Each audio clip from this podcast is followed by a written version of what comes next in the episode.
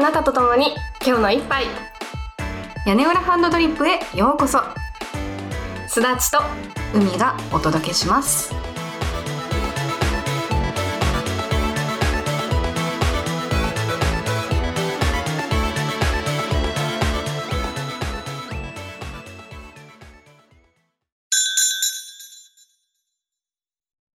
ハローグーテンタックモヒトゥンズイアイヌンカフィ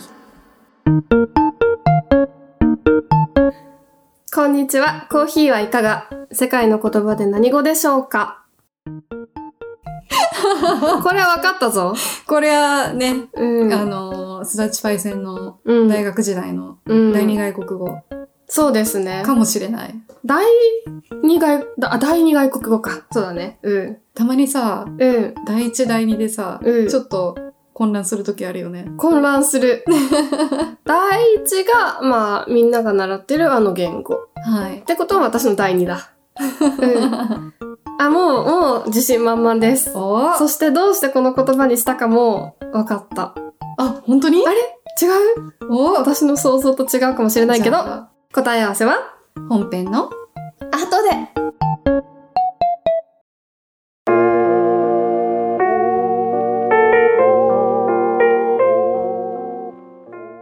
海ちゃん今日はお便りが来てます。お ーどんなお便りでしょうか読ませていただきます。はい豆ネーム名もなきリスナーさんひょんなことからお二人のポッドキャストにたどり着き通勤時にあるいは散歩をしながら毎日お聞きしていますお二人はテーマについてご自分の思いやあるべき姿をリスナーに押し付けず誰も攻撃せずいろんな考え方があることを尊重しながら温かい目線で楽しくお話しされていてその姿勢がとても尊く胸に響きます今までとこれからの僕自身の話し方を見直すきっかけにもなっています。当たり前のことですが、お二人にとって僕は名もなきリスナーの一人です。ですが、それでも間違いなくここに存在しており、お二人の声や笑い方やボキャブラリーの豊富さ、ユーモアに癒されています。もっと言うなら救われています。きっとお二人が思う以上に僕にとって屋根班は大切な存在です。ありがとうございます。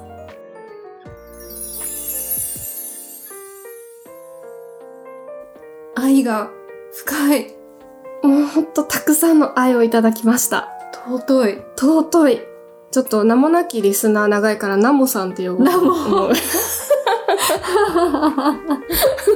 いいねナモさんナモさん私たちのナモさんそう、ナモさん。ありがとうございます、ナモさん。いや、ほんと、愛がいっぱい詰まったお便りだね。ねうん。実はこのお便り少し長く続いてるんですけどうん。それも我々は大事に大事に大事に大事に。ちょっと後半は、ちょっと我々だけで、はいあの、ホクホクとめでたいと思い ます。我々だけの宝物です。そうそうそうそう そうなの。でもこういうお便りいただけるとすごく嬉しいね。ねえうん。私このお便りですごく好きなあのフレーズというか、うん表現があの「お二人にとって僕は名もなきリスナーの一人です」と「ですがそれでも間違いなくここに存在しており」っていううん。なんかこの言葉があるだけであのナモさんがうん普段の生活を私たちと同じように送っていてうん。もしかしてすれ違ってるかもしれないじゃないけどなんだろう、うんすごいこうエモさを感じますね。そうだね。なんか私たちの自己満でやっているポッドキャストではあるけれども、誰かとこうやって関わって、誰かの人生に少しだけ、なんだろう、関わらせていただけてる感覚があってとっても嬉しいね。ねうん。え救われてるってええー、 嬉しいな。ね救い救われ、生きていくのさ。えこれからも聞いてくださいね。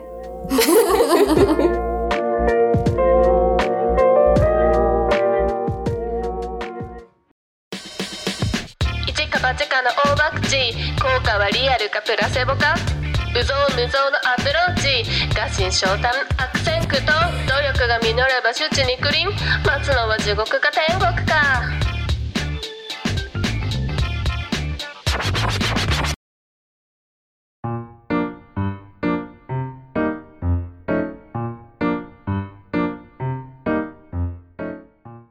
ちょっと心が温まったところで、はい今日のテーマはシンプル化する世界。今ちょっとちょうどね、読んでる本があって、あの、シンプリシティの法則っていう本をね、読んでるの。ううん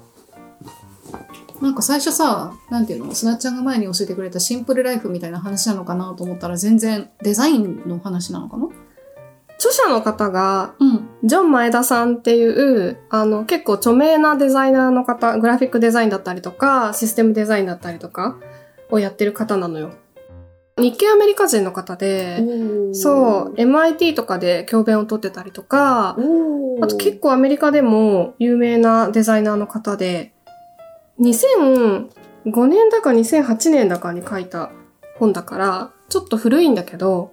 結構日常に潜むいろいろなことに通じる普遍的な法則が書かれてるから、面白くって。へー。まあ、シンプリシティ、つまりシンプル化する世界ということで、それについて語ってみたいと思います。面白そう。 なんか基本、なんだろう、シンプルなものはすごく好きで、それは、なんだろうな、シンプルライフとかいうのに踊らされてるのかもしれないけど、うん多うん。分、すなっちゃんよくわかる通り、うちの部屋来てもらうと超シンプル。うん、シンプル。色気がない。え、でもなんかあれじゃん、クリムトラ編に色気が感じられる。あそうねあそこだけものす ごい一曲集中で色気ばっかりそうね。まあちょっとシンプ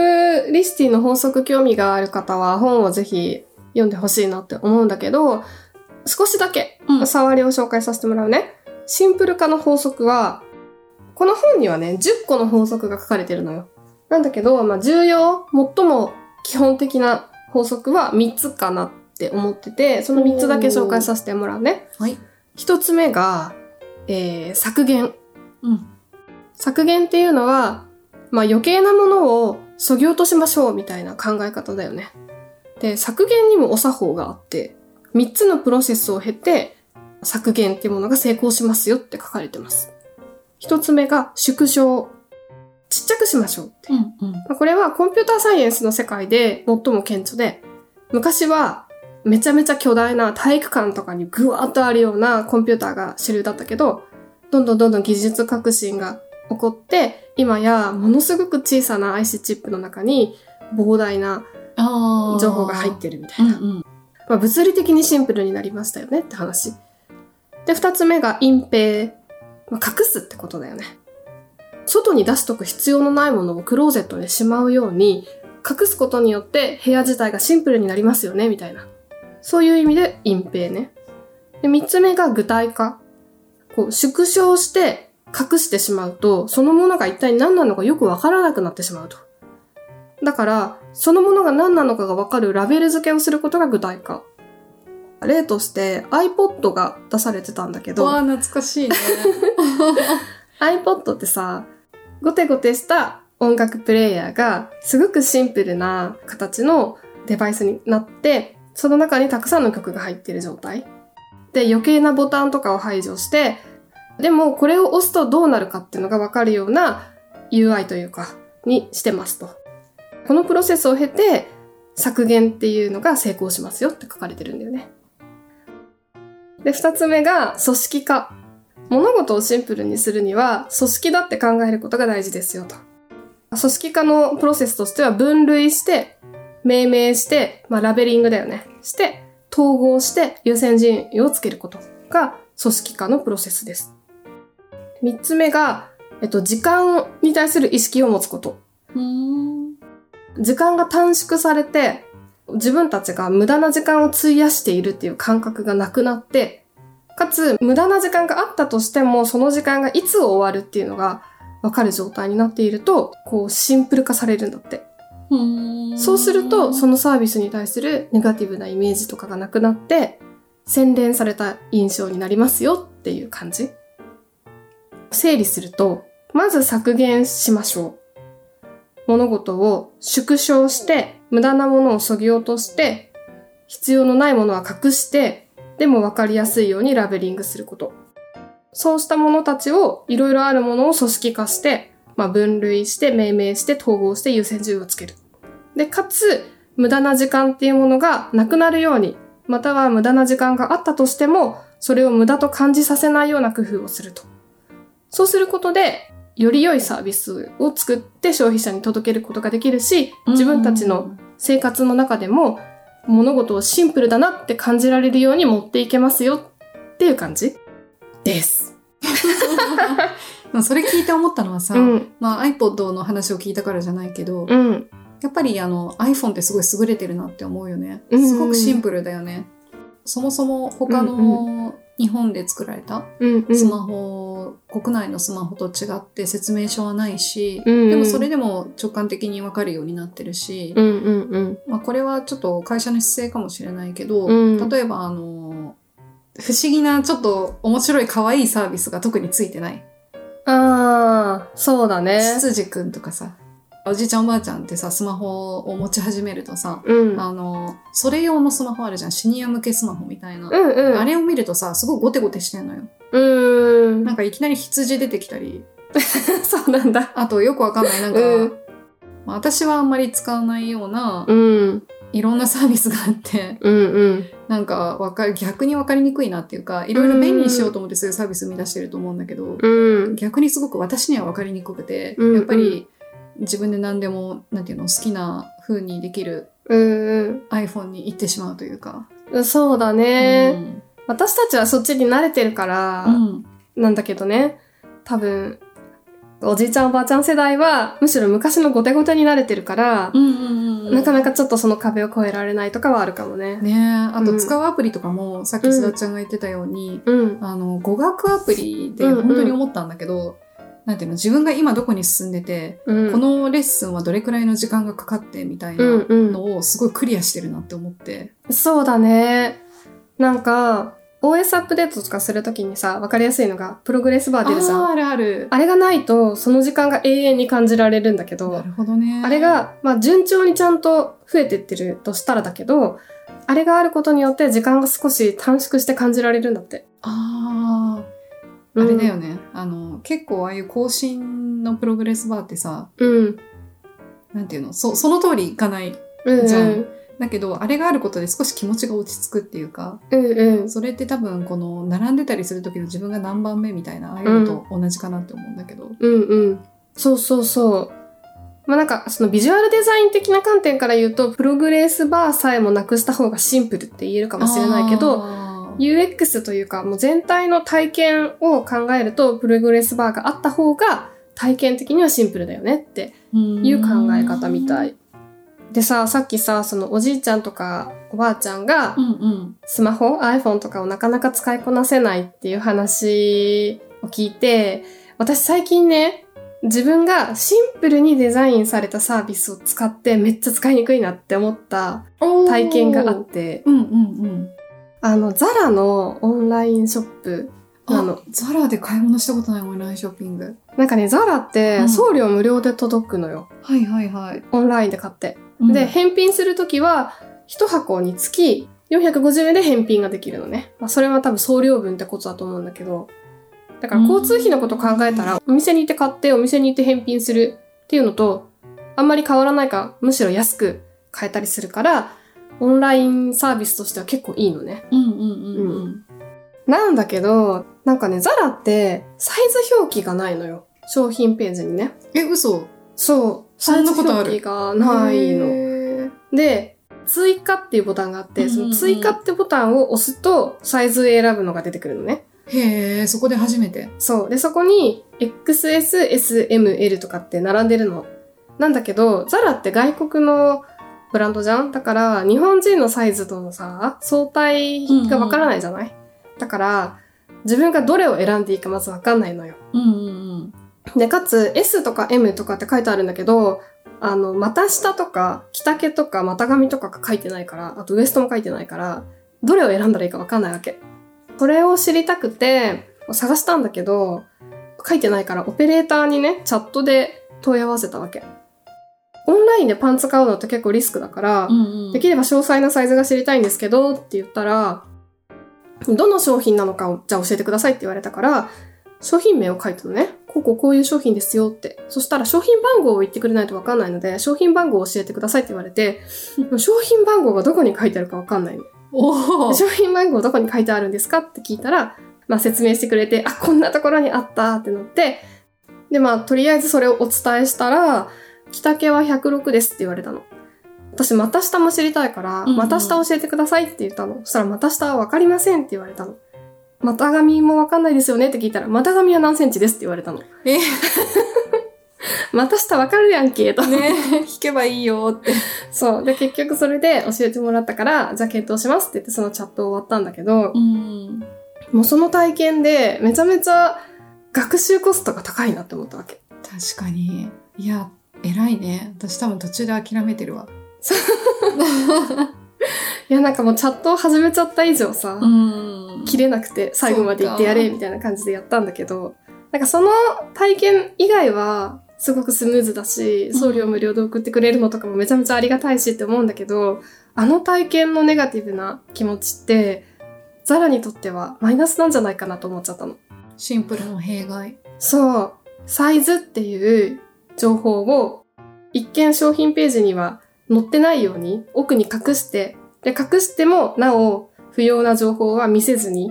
シンプル化して削ぎ落とした状態にして、でもそれでもそれが知りたい人は問い合わせをして、で、問い合わせをするフローも商品番号さえ言えばすぐに出てくるっていうフローを組んでるんだけど、その商品番号にたどり着くのがあやふやだったりとか、そのお客さんが知りたい情報が、まあ、私の場合は股下が知りたいって思ってたんだけど、股下が知りたいっていう人に対応できるような多分トークスクリプトになってなかったとか、んすごくオペレーションだったりとかシステムデザインはシンプル化してるんだけど、実際に複雑なことを言ってくるお客さんに対応できなくて、ハレーションが起きたみたいな事例かなって思って。なんだろう、うんほんとさ、お店の視線によるよね。うん。あの、どれだけの情報を載せるとかさ。うん。ねえ、そういう意味では私ユニクロってすごい優れてるなって思う。そうね。ねいやなんかさ、すごくシンプルにしてて、パッと見本当にめっちゃシンプルだなってえ。思うけど、んんむしろね、これってシンプルじゃないんじゃないかっていうのが。逆にね そうそうそうそうそうそう。正しいシンプル化ではないんじゃないかなって思っちゃったんだよね。シンプルってね、ただ単に物が少ないとかより、なんだろうな、簡単なっていう意味の方が強いような気がするよね。うんそうそうそう。だから私たちにとっては iPhone ってシンプルだなって思うけど、うんうんおじいちゃんとかおばあちゃんにとっては iPhone って逆にシンプルじゃないのかもしれなああ、そういうことい。う。ん。そうか、そうか、そうかう。ん。でも私思うんだけどさ、スマホ教室とかさ、うんパ。ソコン教室に行かないとわからないってさ、うん。どれもシンプルじゃないんじゃないかっていシンプルじゃないよね。ねやっぱ学習コストを、う。うん。なんだろう、消費者が払うことを前提とした商品設計になってるんだよね。うんうんうんうん。 Google とかもそうだと思うの。すごくシンプルじゃん、検索。ああ、ページ確かにうね。んだけど、あれも初見の人は、もしかしたら迷うかもしれない。だから Yahoo の方が、あーいろんな情報載っててうんうんうんうん。情報を探すの大変だけど、そこ行けば全部があるっていうのが、人によってはシンプルって感じるのかもしれない。確かにね。なんかそういうことなのかなって思ってさ。うん。あシンプル化の法則は、この本に書いてある通り、こうすればいいっていうのはわかるんだけど、それに、その通りやった結果、逆に人によっては、全然シンプルじゃないじゃんっていう事例が、割とこの世には溢れてるんじゃないか。あれ思い出しちゃった。前にさ、すだっちゃんに教えてもらったさ、あうの、ん。セブンの、セブンだっけうん。コンビニのあコーあヒうーんマシーン、うんあれを佐藤柏さんがうん。すごくシンプルに作ったけど、うん。わかりにくくて、 そうそうそうそう。わかりにくいっていうか、あの、うん忙しいコンビニのところで、うんな。かなかちょっと頭を使う作業だったから、シールがめちゃくちゃ貼られてしまったっていう、ここを押す、うんそこを押す、2番目にそこを押すとか、そうだねホットアイスこちらとか。うん。なんかさ、iPhone はさ、日常的に触るしさ、一日に数時間触ってるじゃん。うんうんうんだか、ら、学習コスト最初払ったとしてもさ、うんすぐ慣れるからいいんだけど、あーうんうんうんコンビニのコーヒーマシンとか、ザラのオンラインショップとかって、人によっては、1回だけ使うとか、半年に1回使うとか、なんかそんなレベルのものって、学習コスト払いたくないじゃん。確かにね。初心者向けの分かりやすいコンテンツが増えるっていうのも、シンプリシティの一つの傾向なんだって。だからもう分かりやすさを追求するっていう、まあ、さっきとはちょっと違う議論なんだけど、うん。でもそれを分かりやすいコンテンツをね、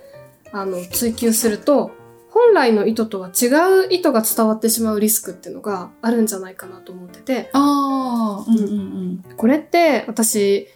ニュースメディアで結構発生してしまうリスクなんじゃないかなって思ってるの。確かに。世の中の出来事をシンプル化して、わかりやすくストーリー化して、わかりやすいビジュアルと一緒にボーンってやるから、人によってはそれ鵜呑みにしちゃうけど、実はそんなわかりやすい問題じゃないみたいなさ。物事を複雑なまま受け取れない人が、まあ、増えちゃってっていうか、まあ、メディアがそういう風に仕向けちゃって、誤ったメッセージが広まるって割とあるんじゃないかなっていう気がしててさ。そう。なんか特にワイドショーとか。うんうんうんううん。ん。あるある。すごい納得感ある、それ。ウクライナのことがあった時に、うんどうしてこんなことが起こってしまったんだろうっていう背景って多分1分半のニュース原稿じゃもう全然伝わらなくて、うん、うなんだけどその時に民放かなのテレビ局の人がブログを書いてたんだよね、うんうん。長かったけどやっぱすごく腑に落ちたっていうか分かりやすかったっていうか、うんそれはもう1分半じゃ伝えられないんだよねそうだね。なんか事実の認識と自分の主義思想は切り分けるべきだなっていうのは思った。ウクライナの情勢で言うと。うん自分はこういうふうに考えるっていうのとは別として、歴史的背景だったりとか事実は認識した方がいいよねっていうスタンスがいいのかなと思って。でもニュースメディアって大体主義思想とセットでさ、こうあー配信してるなって感覚があって私のそう中かでそは。うかそううんか、だから今海が言ったブログとかはもしかすると事実関係をすごく踏まえた内容だったから腑に落ちたのかもね。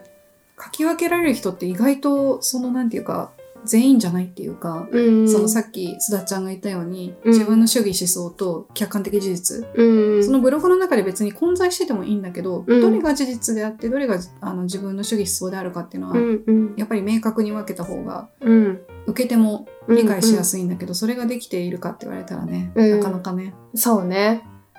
それがまあこういうニュースメディアとかのシンプル化の一つの前提ではあるよね多分。ねえ、うんでもなんかさいけないなって思うのはうんどうしても分かりやすいからそっちを見てしまうっていう、うんうんうんあこういうことかって、うんうんそうだね。ねえである事実が並んでいくと自分の中でストーリー作っちゃうんだよね。あそうそうそうそう。なんかさ複雑なものをうん、複雑なまま認識するのが多分最もシンプルな情報認識なんだろうなって思うの行動としてうんは。うんうんうんなんかこう特に学術的なものだったりとかあとデータの解析だったりとかってだけど我々は自分が認識できる範囲が限られてるから勝手にストーリー化してうん勝手にシンプル化してしまうんだよね。確かにうん、記憶でつなげやすいんだよね多分。そうそう そう。でその過程でそぎ落とされたうん事実が実は重要だったりするんだけどそぎ落とされてしまったこと自体にも気づかずにこうだって考えてどんどん深まっていってしまうみたいうん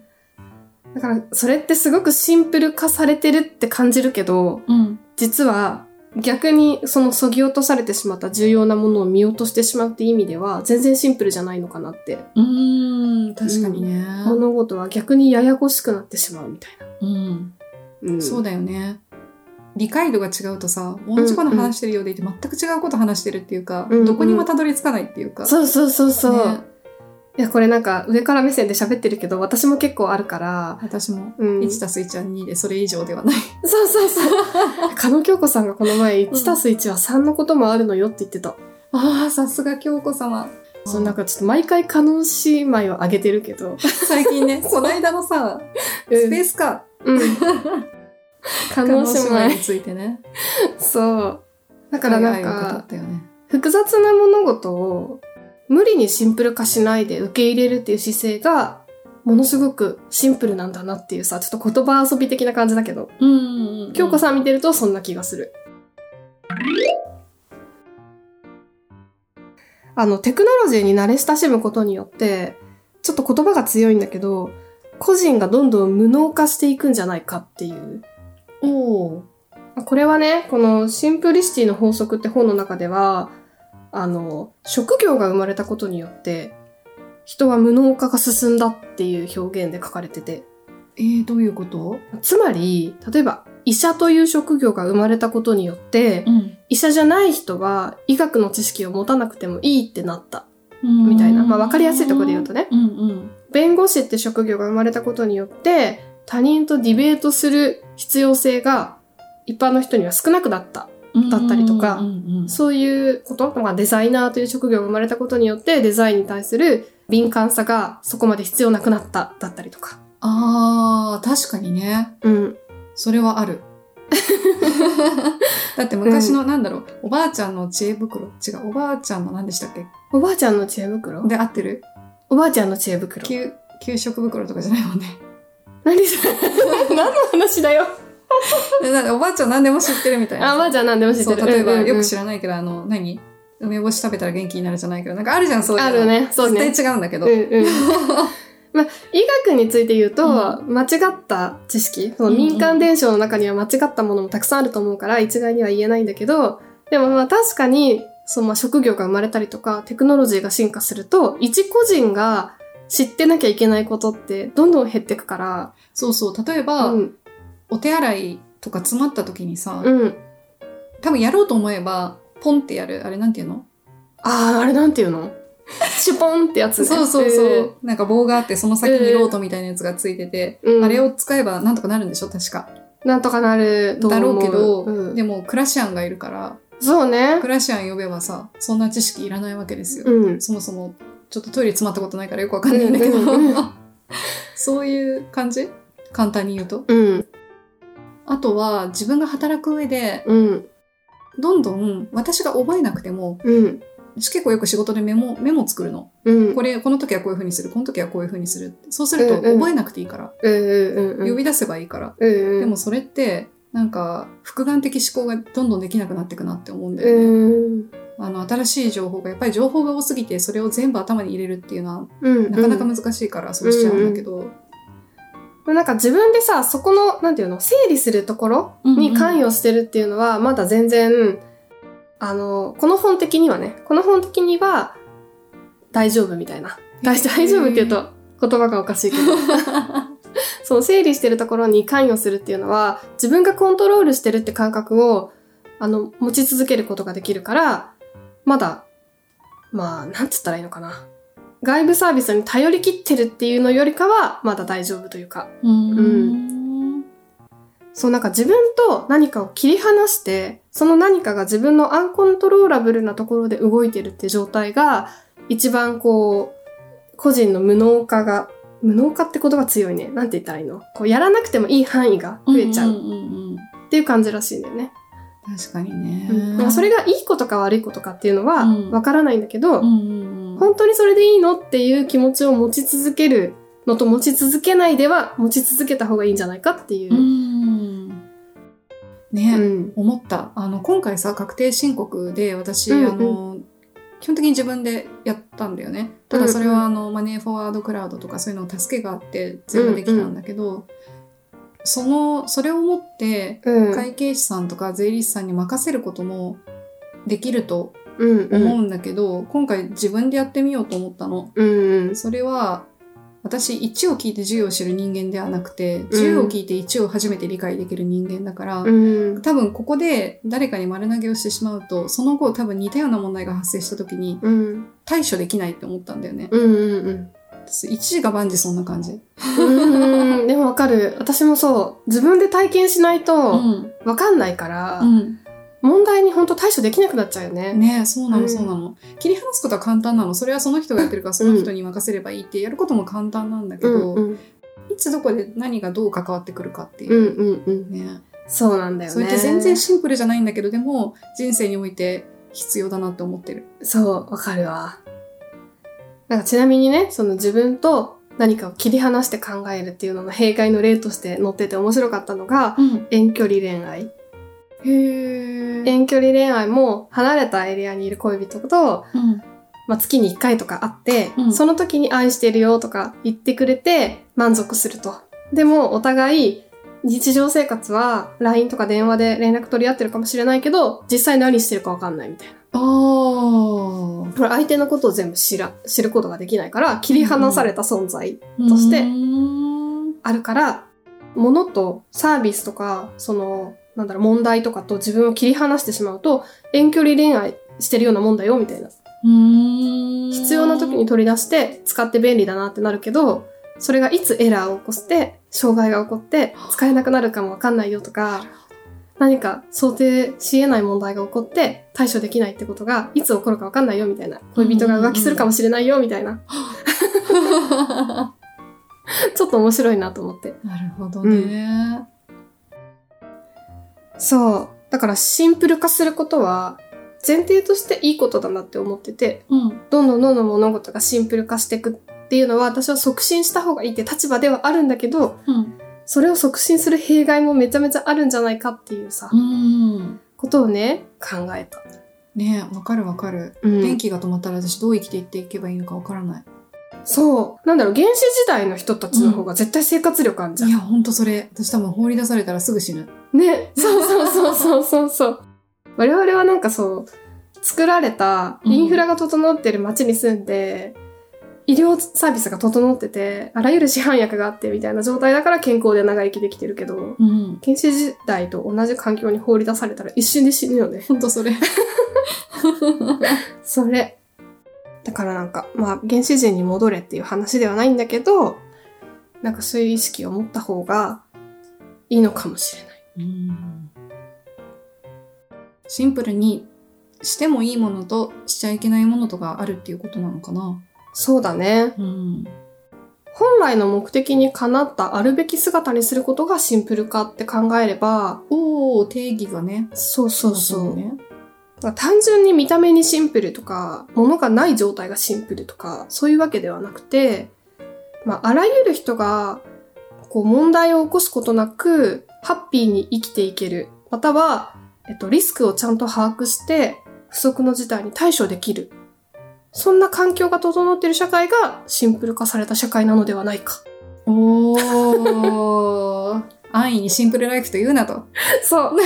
そういうこと。愛にシンプルライフという な。いわゆるシンプルライフはすごい暮らしやすいけどね。うん。どこに何があるかとか、なんていううの、ん。掃除もしやすいし。そうだね。でもさ、海の家もシンプルだけど、必要なものは揃ってるじゃ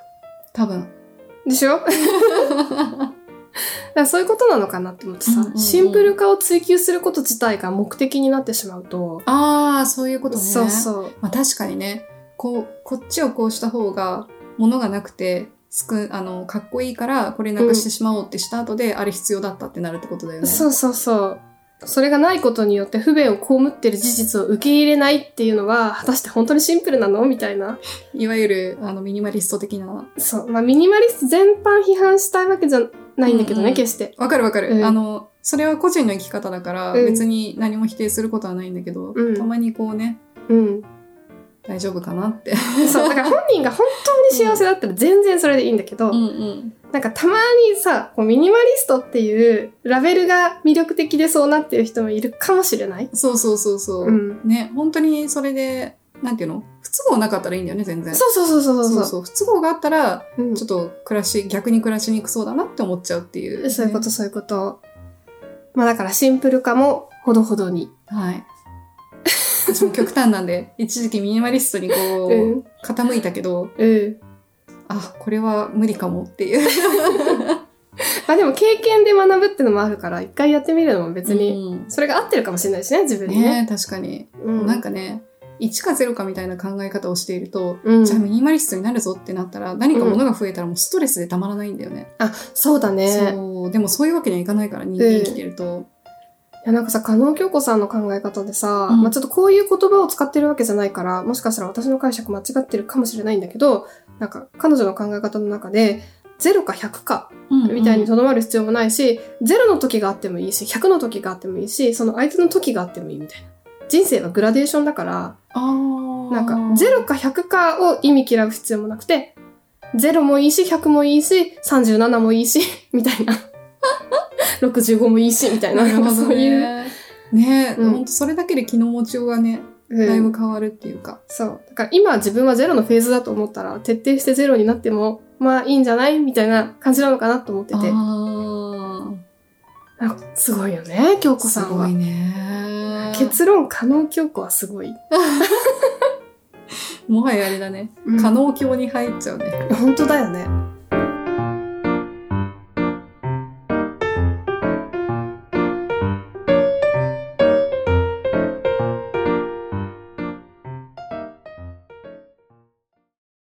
Hallo, guten Tag. Möchten Sie einen Kaffee?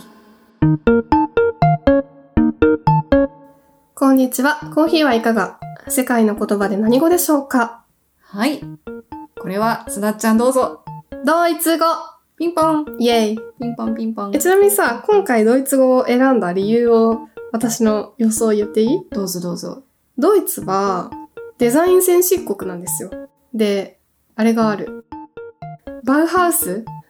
バウハウスっていうデザインの学校があったりとか、あ、そうなんだ。あと、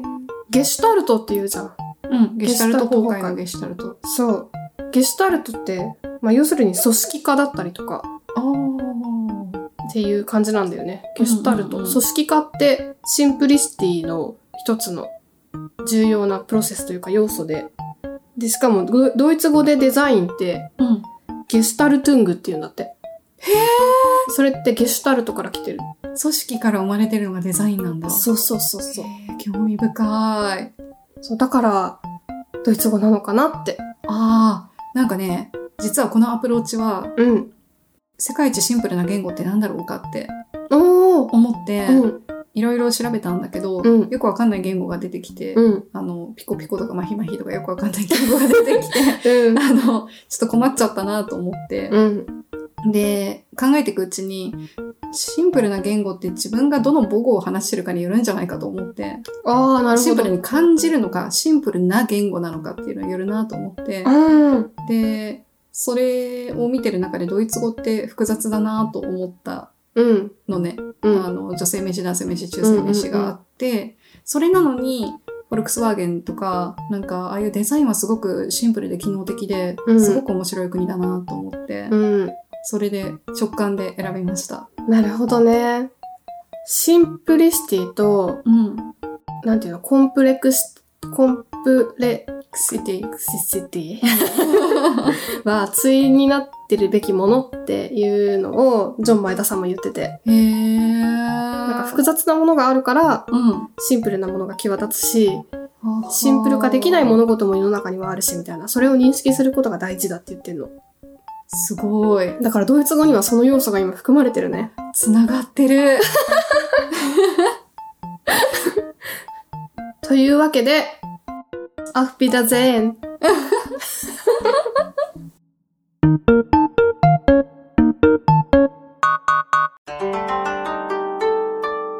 屋根はねは